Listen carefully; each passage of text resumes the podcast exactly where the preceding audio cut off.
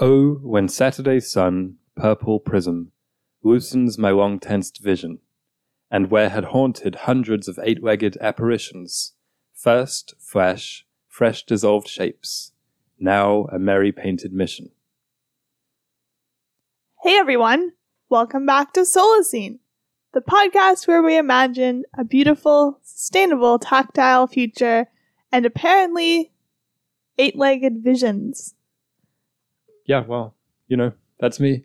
I um I wrote that poem for the listeners who don't who don't know. Um and this one, I suppose it doesn't really tie in that much to today's episode. It just kind of came to me and I thought it'd be a fun exercise in alliteration. Mm. And as I was writing it, I thought, oh, this is fun. I'll put first, flash, fresh. Mhm. But then when it came time to to read it, I kind of chuckled to myself and realized I'm going to have to do this very slowly, which is why the reading sounded quite awkward. But it's more just a generic Solacene ideal, I guess, about receiving input into your Mhm. mind, into your thoughts, and them kind of tessellating or being deconstructed first into fresh shapes, newly dissolved out of what might have been scary or eight legged in my case, and then kind of reconstituting these things into a mission.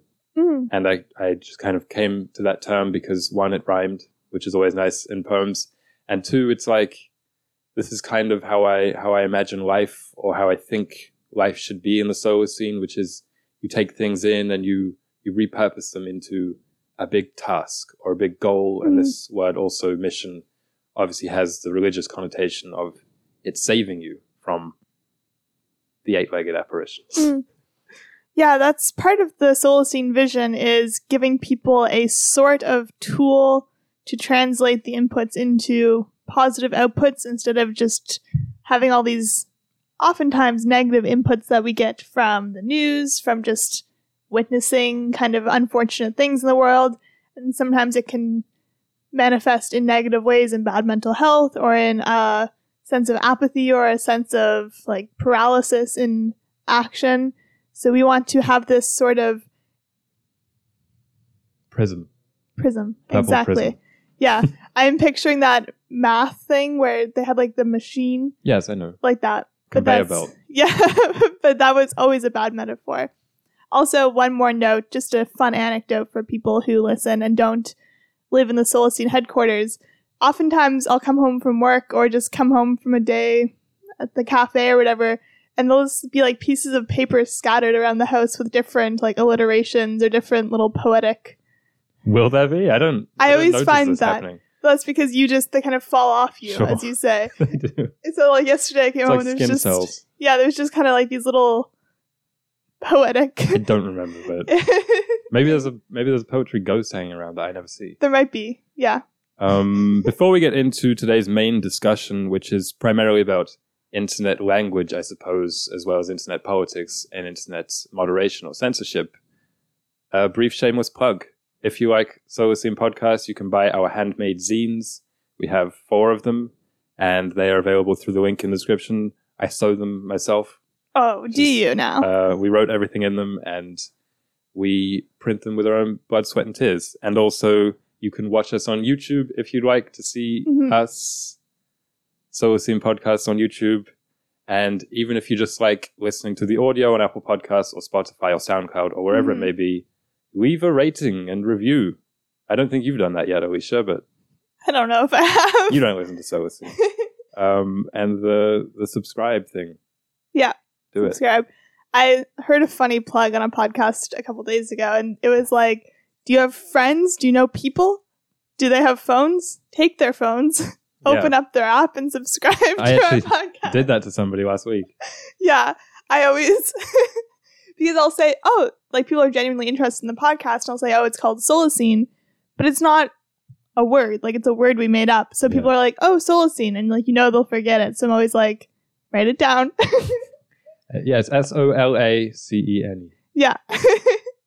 so that's always I feel bad, but I'm also like often when I my friends end up subscribing, they end up enjoying it. So maybe your friends will too. so internet lingo, slang, keeping up with the cool kids. How do you feel about internet lingo? Do you use it? Do you feel behind the times? Do you feel like you're up to date with the times? Well, I wanted to kind of preface this question by really narrowing down what I was referring to anyway last week when I came up with the question of internet terminology Mm-hmm. leaking into into wider usage because I think so often it's just slang from different subcultures becoming prominent through the internet, which wasn't really what I meant. Mhm. Like I know everyone kind of talks like they're from the streets now or something, and it's like this is cringy, um, and I'll get into cringe a bit later. But that's not really what I meant. I mean, I No. know they discovered that and it was kind of amplified through the internet, but I was referring to specific like internet-born slang or lingo Mhm. that has perhaps leaked into wider usage. Yeah, I broke it down into three categories. The first is abbreviations, which is kind of the farthest from what you're saying. LOL. LOL, LMAO, like all of those. That's the closest to what I'm saying. Oh, okay. The second is tech words. So like selfie, crowdfunding, Yeah. cyberbullying. And then the third is appropriated meaning. So like words that had a meaning before, like trend had a meaning before, Mm. but now it has a different meaning. And social networking had Yeah. a meaning before, now it has a new one. So those were kind of as we talked about before. in the previous Exactly. So those were the three categories I broke it into. Those are quite appropriate. I think I had three also, just different examples that perhaps kind of align with those also. But just sort of as a side note, cyberbullying. hmm That's not that's not real, right? I was kind of thinking about that this week that we could have that as a segment for another episode, but it felt Mhm. a bit too mean spirited. So we'll just say it here. It's not Aaron, significant. I think it has a huge influence on people. Yeah, but because they're addicted to the internet and Right. think it's real. Yeah. So in the Solacene, people will know that the internet isn't real. But right now, it really is quite real to people, and therefore it is, I think, real. But we differ on this. so abbreviations. LOL, So you don't want to air the grievances. OMG, IKR. Are there any others that you use? I use OMW on my way, but I don't use that in real life. I really like. Oh yeah, that's that's another good point. Mhm. Who uses these in real life? Nobody. I don't know. But the I guess the question is, does our usage of them in text and on the internet somehow affect how we are in real life? Yeah, I think that's more realistic because people don't even say LOL anymore. No, no, no. Like I feel like in 2010 to 2015, it was kind of people say LOL, LOLs, like all these different Hmm. abbreviations when speaking, but how it influences our actual speech and long form writing, I think, is that when you're texting, because we text every day, even if it's a comment or like to another person, you use abbreviations and more importantly, I think you use emojis, which enable you to not fully articulate yourself. Like you can just kind of put an emoji at the end as a sort of punctuation slash like tone setter and you then don't have to choose super specific words to actually convey your tone or convey what you're trying to say. You can just put like a fire emoji and it means, whoa, that's so sweet. And then when we try and speak to another human, it's like we don't have these tools to use. Like we don't have ab- abbreviations or sayings or emojis.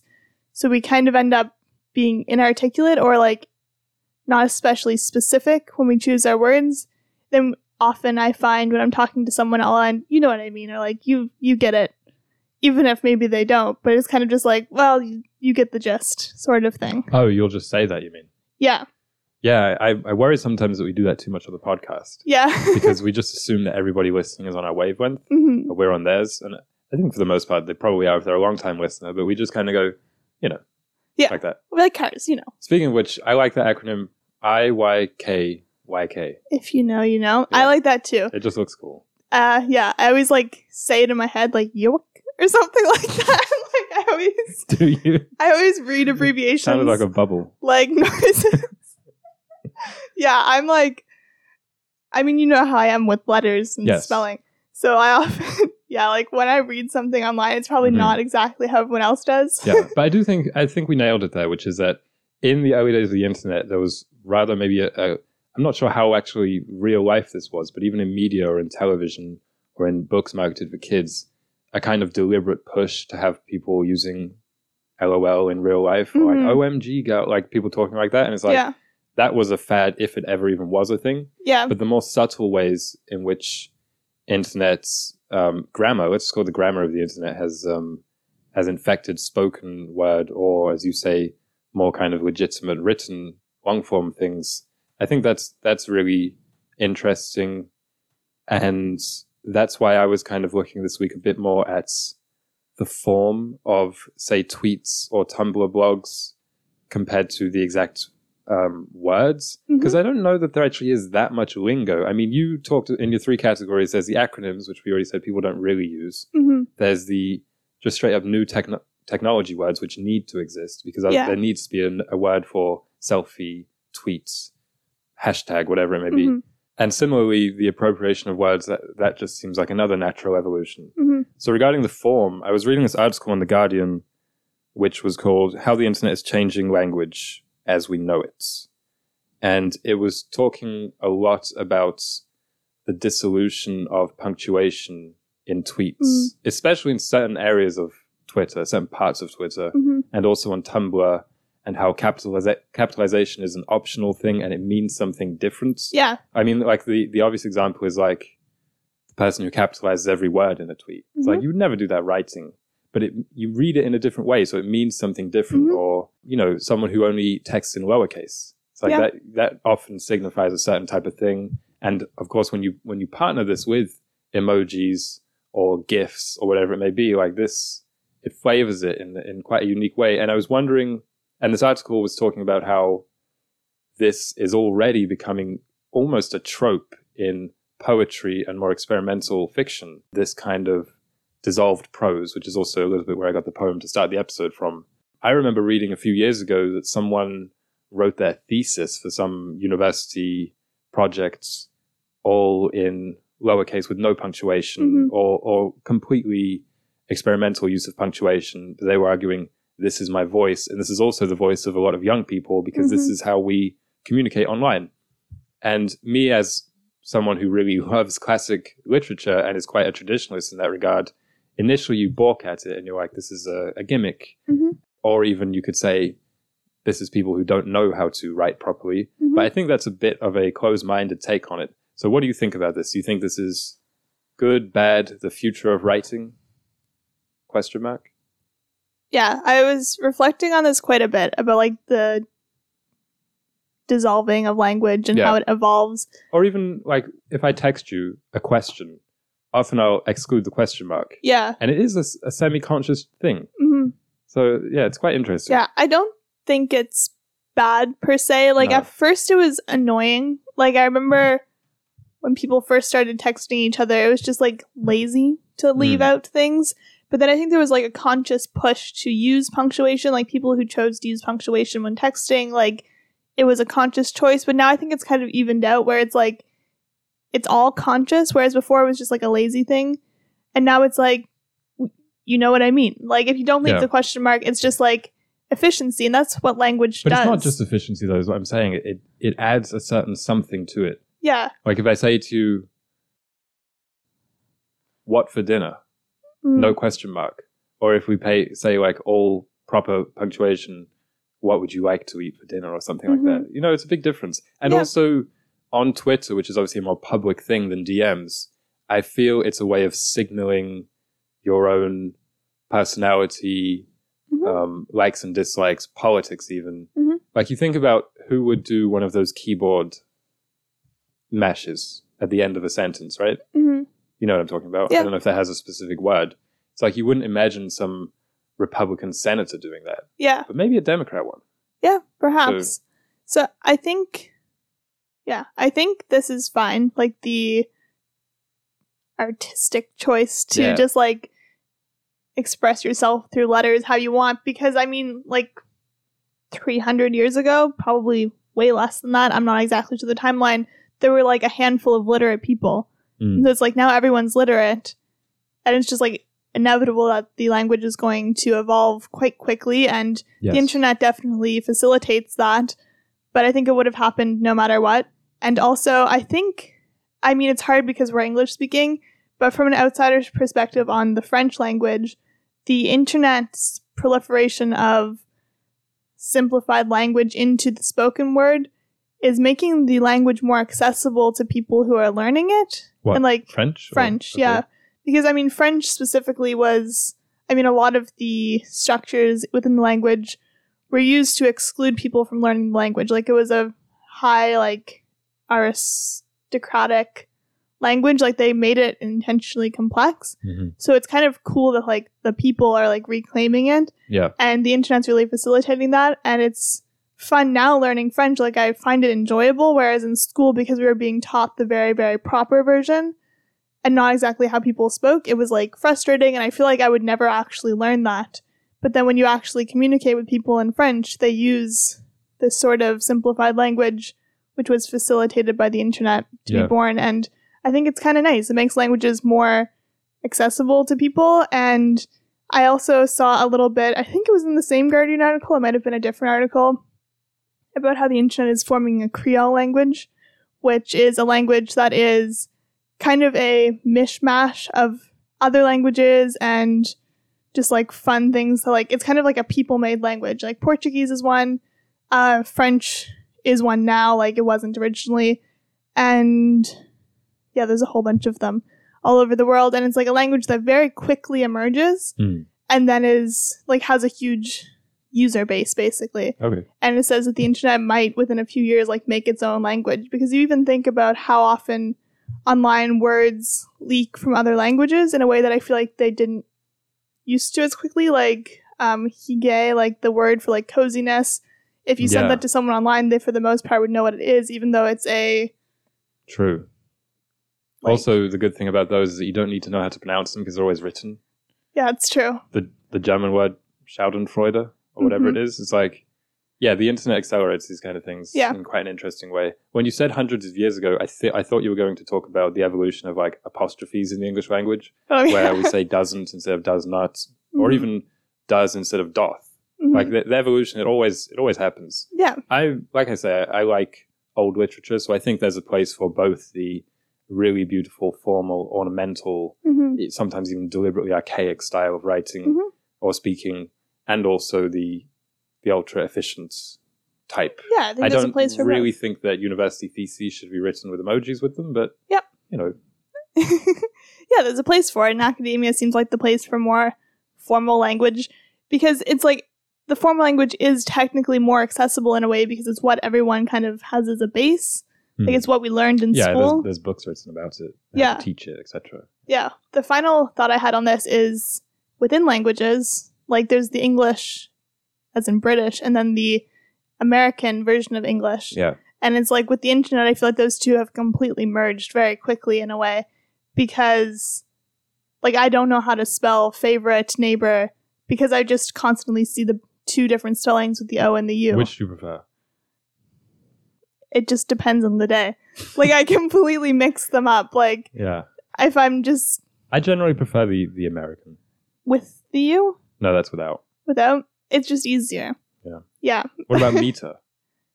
M E T E R. Okay. How do you, That's the American. how would you M the E Brit? T R E. Oh, But not me. Like I'm mitra. Yeah, yeah we met. Um, okay, a couple more like examples. I had cringe. Hmm. I thought the pro- proliferation of cringe, cringeworthiness, is quite interesting in that it somehow reflects the internet changing our own emotional responses to things. Mm. Like this is a word coming up not for any kind of new technology, but for a new feeling that we're all feeling quite a lot on the internet Yeah. and leaking into real life. So it's like that's so cringe. I feel like people weren't people weren't cringing that much in the '60s. no. So I thought maybe yeah, this strays a little bit from the the linguistics, but next week we could talk a bit about the internet, how it has maybe changed our emotional reactions to things. Yeah. We were going to talk about that this week actually, but couldn't fit it in. Yeah. But I thought cringe was a good example of that. Yeah, it is. It's a good segue into next week because Taylor Swift says embrace cringe. Um, trending, as you already mentioned, that that kind of surprised me. Like that only became a widespread verb. There were Mhm. trends, fashion trends, for instance, in Yeah. the, think like the fifties. But something being trending, it was it's a new word. it's, it's a yeah. new word with social media. So that's that's quite interesting. I also it, it brought me back to high school when I learned that relatable wasn't a word. When my teacher marked me down for it, and I was like, "What? That's just that is a word." Yeah, and background also isn't a word. It Well, might be now, now, but, but- in high school it wasn't. And I was like, that doesn't like what would you say other than background? Not just for like the background of a photo, but like someone's backstory, like their background. Well, you just said it. Yeah.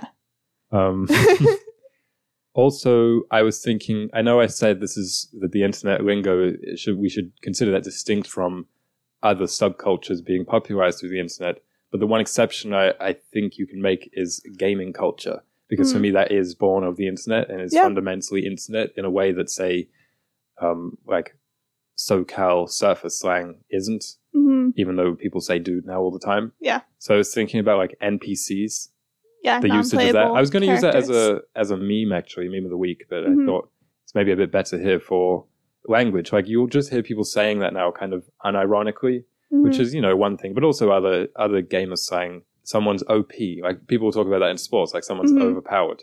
The NPC thing in particular, maybe we can talk about how that is blurring the lines of reality and virtual reality for people so much because video games obviously not real. The Mm. internet quasi real in a lot of people's Mhm. minds. And so when you see other avatars on the internet, some of which are real people and a lot of which are actually bots, Mhm. you know, it becomes easy to just say everyone else is an NPC, non-playable character. Mm-hmm. yeah, and talk about the main character syndrome. exactly. Yeah, I think that's a It's all good very idea. main character syndrome. That's another one. Think this is good. I have a little anecdote about that. Yesterday, I went to see sheep.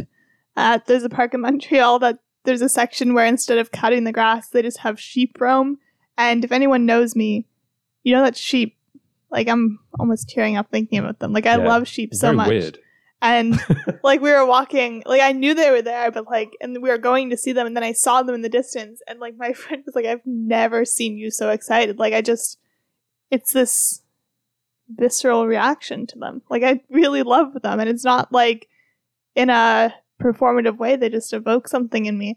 Anyway, we went to see the sheep, and there were these like four women like stationed around the edge of the sheep with like sticks, and they were like the biggest NPC energy I've ever seen because they would just kind of like react in in response to the sheep as they moved. Like the But they were working there. Yeah. So you'd probably call me an NPC when I'm at work as well then. Yeah, so they like moved around, but then there was this kid, he was probably like two or three, just rolling in the grass. And I was like, yeah, one of my friends was like, this is the biggest main character energy I've ever seen because he was just rolling in the grass, But that's like, loving his life. I know. And then these women who were just like being NPCs and the sheep were the um Yeah. the main The characters in my NPC thing is actually really fascinating. The more I Mhm. think about it, the more I'm like, people are, you know, there's this growing awareness of the roles everybody plays in society. Like Mhm. you walk into a store and who's the NPC? The cashier, Mhm. for instance. So yeah, it's really. I mean, it, it's it's a very narcissistic thing. I, Oh, I think super, also, yeah. and quite dangerous when you use it to talk about anything intellectual or political. Mhm. But yeah, super interesting. That has become so widespread. Yeah. Speaking of so widespread, the meme of the week is really related to this, and it's the finger hashtags. When people like make hashtags with their fingers, never seen that. this has it's not common anymore. But I was reminded of it when thinking about memes in real life because there was a small era, 2013 to 2014, when people would go hashtag relatable or like hashtag cringe, Do you have to pat them and you well for you the can just syllables? yeah, hashtag. You like pat your fingers together and make a hashtag with them. And it was created by Nimrod Kamer. I don't know if that's how you pronounce his name. He's like a comedian. But then it was made popular by the patron saint of the podcast, Jimmy Fallon, who did I it's burned into my memory. I didn't even watch the YouTube video because this is how many times my mom watched it. She thought it was so funny. And she's probably listening. I know she she knows it's so funny, and it was like Jimmy Fallon and um, Jonah Hill, and they were like, I think they were dressed as girls, and they were like pretending to be like teen girls, like having a sleepover. I don't know if you remember this series. it was a series that they did, it. and they were like, yeah, there's like he's so hashtag cute, and he has such hashtag cute eyes, and like pretending to be kind of. Anyway, it was proliferated, and it had a moment, and then I also realized what kind of reminded me of it was again my mom.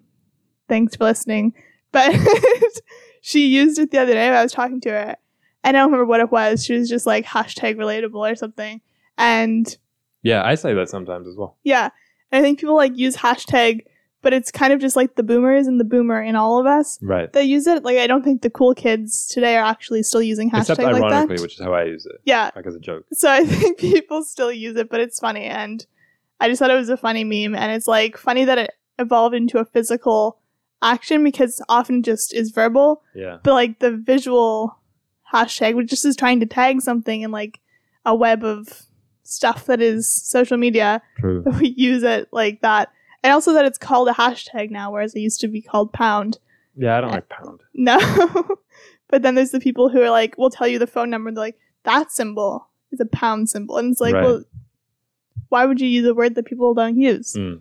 anyway that was my meme i just thought it was funny that it was physical because i couldn't think of any other real physical memes for the most part I did. My, one of my memes of the week was, Was physical, physical memes, memes, but they weren't yeah. really internet based. It was just like the turkey high five or cracking an egg on someone's Mm-hmm. scalp. i guess the dab is a physical meme That's a dance move, though, yeah that has become uh, something else. Yeah. a legacy of its own. mm. So the next question of the day is whether or not the internet is a bad place for political discourse. And my preface to this one is that the internet is a medium, not a platform. So Mhm. when we're talking about it in the general terms, a good or bad place for X or Y, it's a bit of a of a fallacy to try and talk about it in so Mhm. in so broad a way. It's kind of like if we said, "Is print a good place for po- political discourse?" It's like Mhm. that's a weird question. Yeah. speech. That's that's how the internet should be characterized. So I focus mostly on social media. Is Mhm. social media a good place for political discourse? Which again, you know, has its pros and cons because Twitter is very different from uh, Miiverse. Mm. So with the really hip relevant examples yeah, but I, I had the three kind of inherent traits of the internet, which I thought we could discuss from a from a good or bad, and the only kind of universal traits I could come up with. Um, the internet, four actually, Mm. is has a very low to no barrier of entry, meaning that anybody can use it, but also meaning that, in theory, it's less top-down controlled authoritarian than is, say, television or the publishing industry. Mhm. So I thought this is it's kind of a mix in terms of its political effects because that more grassroots transparency should in theory be a good thing Mhm. in theory because I know the internet is actually not so free and, and and organic as as we like to think but also the fact that children can go on and become viral for saying political things you know it's like probably not Mhm. that great and another thing is that the internet is pretty much always impersonal Mhm. similar to print but even less personal i Mhm. would say it's also not tied to geography which i think again is a is a mix because it's like we can have opinions on the politics of australia australia and Yeah. it's like we don't know anything about australia but Mhm. because of the internet we, we can follow it Mhm. moment to moment and also that it is instant so anything that happens is up there immediately you don't have to wait for the next morning for it to be printed in the newspaper Mhm. and i think this is largely just a good thing Yeah, I think so. There were definitely a few positives, like you just said. Like the transparency is, I think, for the most part, positive. Like it's much harder to pull the wool over people's eyes. Like Yeah, we've seen that in the last few years. In theory, I mean, increasingly with AI and stuff, it's less easy. But in theory, it's better because you can Yeah. like see a literal video and be like, that just was incorrect. Like how someone behaved, and it's kind of like in football, if a ref makes a mistake yeah. And everyone's just like we literally have like the video footage like we know you made a mistake in your call. Mm. and it's kind of like that with government and with political actors of like we just saw you misspeak and like just say something racist or just say something unkind. And it's like you can't exactly hide that. And then like brush over it as easily as they could have if it was like reported and be like no those reporters Yeah, were lying or whatever.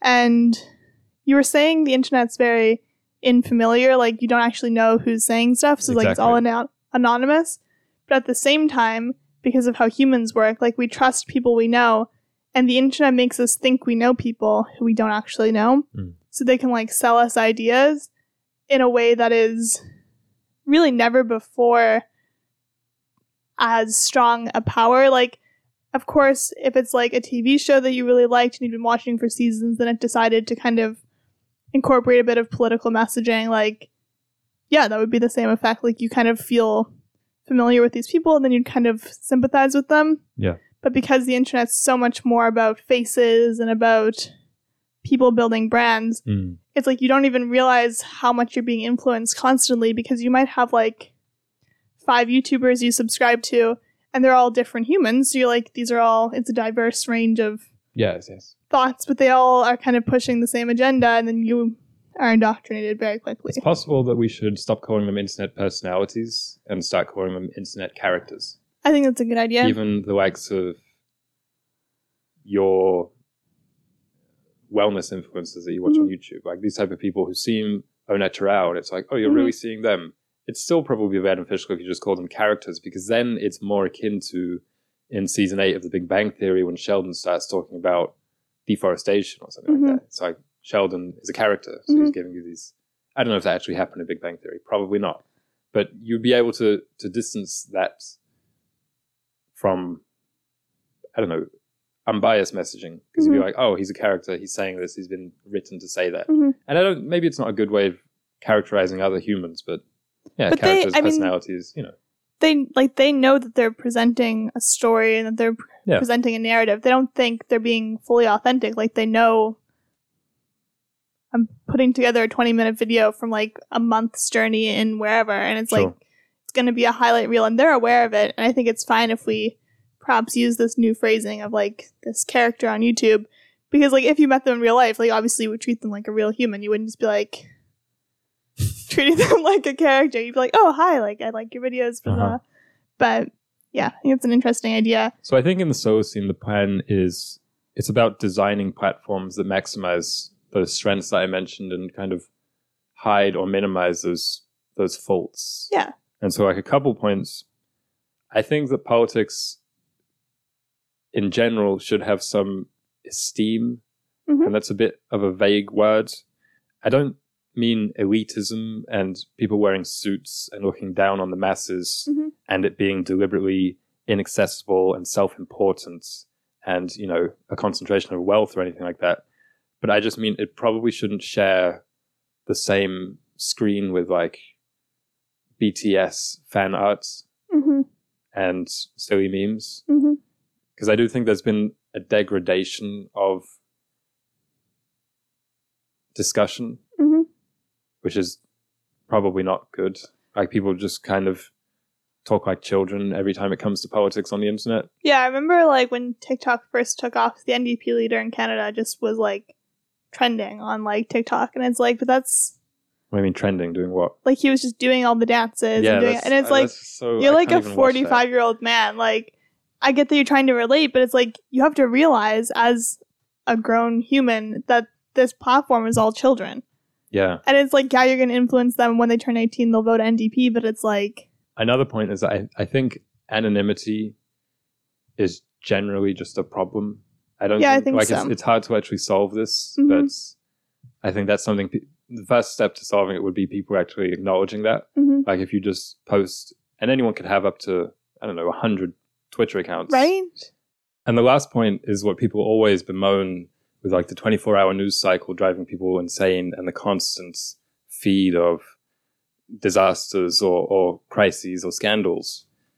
I feel like this is in a way a, a good thing. I have a certain accelerationist point of view on, on this, which is if it turns people off of, you know, being plugged into the news online, Mhm. good Mhm. let that happen. So I think in the Solacene that will like people will have kind of undergone that process either quite early or just as a culture we've already undergone it. So like we understand don't be on Twitter. Mhm. Because I kind of went through that when I was like 16. Yep. When I was 16 to 17. And then by the time I was 18, I was like, this is probably not good for people. This is not productive.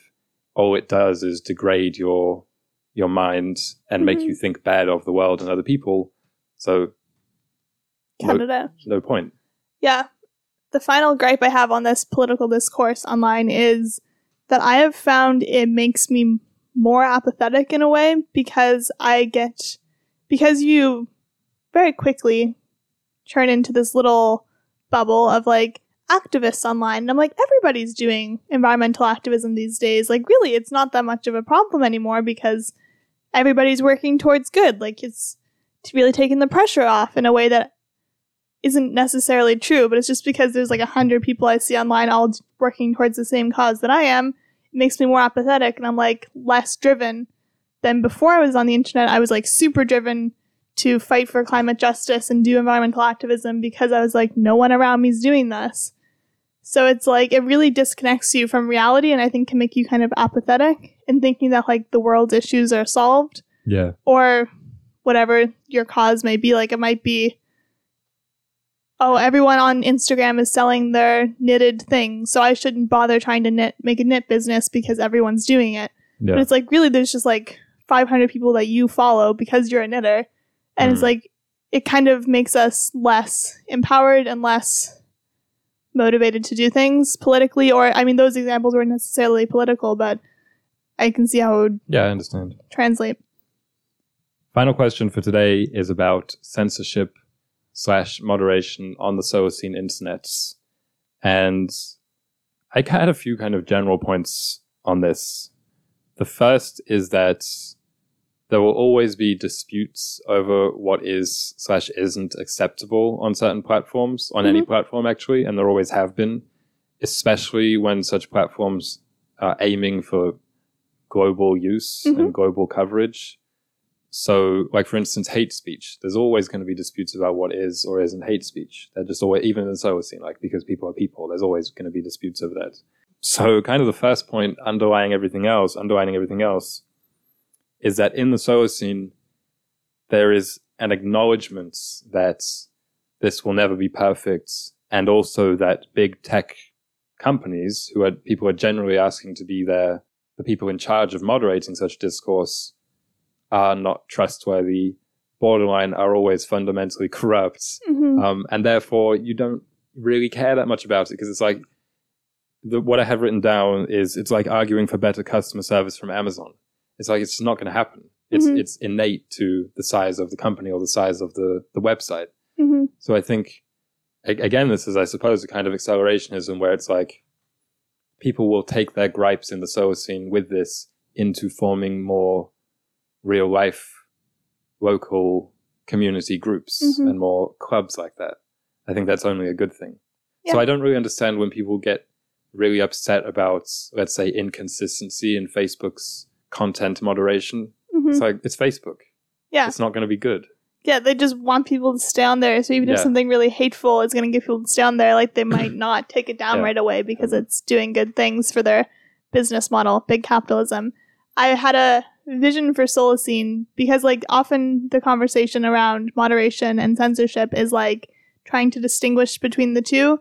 And technically, at least in the United States, like the First Amendment, which is for free speech, is against government censorship. Hmm. So it's like it's fine if a broadcasting channel chooses to not Yeah. air something, but the censorship is like it not being allowed to be produced in the first place. And it's like you're free to make your hateful tweet, but like if it goes against the community guidelines that you agreed to, like it's going to be taken down or Mm. you can go to the hateful platform and post it over there. And people have this belief that they deserve a platform, they deserve to be heard, but that's not a right. like, I do think people deserve to, like, Yeah, not by private organizations. yeah, It's like going into a restaurant and saying, like, someone could kick you out of the restaurant Yeah. for, for something random. Exactly. And it's like, well, you had no right, like, uh, not no right to be there, but it's just like, if you want the millions of people on Twitter to listen to you, you have to follow the Twitter guidelines. And what I was trying to get at is in the Solacene, discretion will be a big thing, and that people will just be like, have a bit more self awareness as as to not post things that are negative and just kind of harmful. But that, that's what I'm saying. Like, it's completely arbitrary. Yeah. So if they don't think what they're posting is negative or harmful, but Twitter deems it is, hmm they won't really get upset because they'll just be like, well, that's Twitter. Yeah. It's not a good, it's not a force for good. Yeah. But if I go out and make a club and we start Mm-hmm. talking about this, then that's something different. Or if I start putting up posters, Mhm. I don't know, like real life stuff, that'd Yeah. be nice. Yeah. A little more discretion, a little more real life stuff. A couple other points. Um, I think in general in the Solacene, this is not really internet based, but there'll be less government overreach. 1984 etc., etc. That's all I have written down here. I just, I really don't like when that book's always invoked for everything. It softens it so much. Yeah. And the final point, which is, I think, probably most the most key one in with regard to censorship, is that most platforms won't have any children on, Yeah. be it yeah. through the through the age limits or whatever I have written down, age limits, parenting.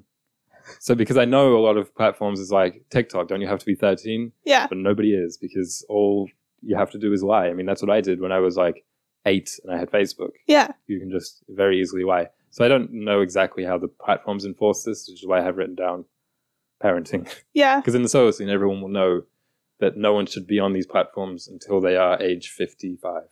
Yeah, exactly. It's only for the boomers to be on Facebook and do their thing. But no, I think that's such a. I didn't even think like no children, but like that makes so much sense. Then at least if you're doing political discourse online, you know it's all people of voting age, people who have an education in like what politics are, which will be a big thing in the Solacene. People will like understand politics in a different way. This is kind of going back to the last question, but like what makes democracy work is that like when people vote, we like consent to the fact that like okay, this is the government in power, but the internet makes so many little subgroups that it's like we never fully consent to the government in power and it makes it kind of illegitimate Yeah, because hashtag not my president. yeah, exactly. So I just think the internet really, really feeds this like bad democracy. Like it, it is democracy in that we vote, but it's not in that we legitimize it. Because even sometimes you vote for the party that you want to be in power, they win, but you don't really want them like Yeah, of course. you would have the lesser rathered of two someone else. Yeah. I think also this is a bit of a haven't really thought this through, but something the internet does is makes you aware of this the massive size of things. I know people say it shrinks the world, but I think in Mhm. some ways, let's say in Canada, it really makes you consider how big the country is when there are premiers, which are our province's leaders from across the country, which is really across the continent, who you've never heard of Mhm. and like people in Vancouver, which is the other coast, have a massive say in who your prime minister will be or who your. So you know, it makes you realize the size of this, and uh, I think it does this through making you realize the size of the internet. It's like, wow, Twitter's really big, and when you see it and you see all the different parts of Twitter, which is what I referenced Mhm. earlier, you realize that local things will be nicer. Like Yeah. you talked about the community guidelines, which you accepted when you Mhm. signed, when you joined the site, but no one actually read those. And part of the problem is I think the site's so big that the community guidelines have to be so massive Mhm. to, to cover all the bases. Whereas if we had a, a more kind of local social media, a more Mhm. geographic based one, maybe you could just be part of the moderation team. Yeah. Like so things like this, just just as you can if you want volunteer to go to the town hall meeting. Those are open. So it's, it's kind of like that, but we can't really go to the Twitter town hall meetings No. because it's it's a global governance thing. hmm Yeah. I'm thinking a little bit, this is maybe an example we can close the episode on, a real life example of like a community coming together in real life that I recently was a part of.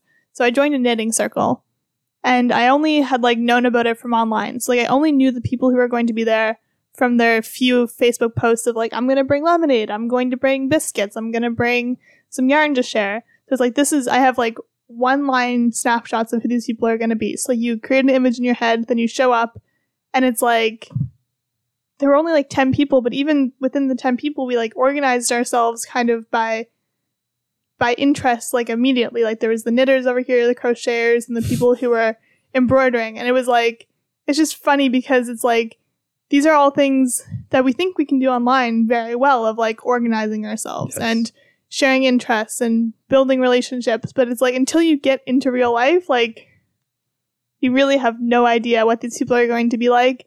And also there was it was kind of a funny like moderation in that one person was kind of facilitating the event and you could see when like one person would like talk over others there was like the immediate social pressure of like let everybody else talk. Like that's just kind of like how we, you don't have to say it. It's just like an obvious thing. And like the person who was kind of moderating the group would be like oh what do you think of this? or oh i know you have an interest similar to this and kind of facilitating the conversation like that. But online like there's no actual volume. So it's like one person can be dominating the conversation of 10 people but there's no like social cues to be like, shh, like let Yeah. someone else And there's no incentive to do that anyway, yeah. because attention is kind of the only currency. Mhm. Good point. Nice one to close on. Do we have a Solacene recommends for this week? Go see the sheep if you're in Montreal. Yeah, or or anywhere. It's probably a lot of different places to have sheep. Yeah. Go see the sheep.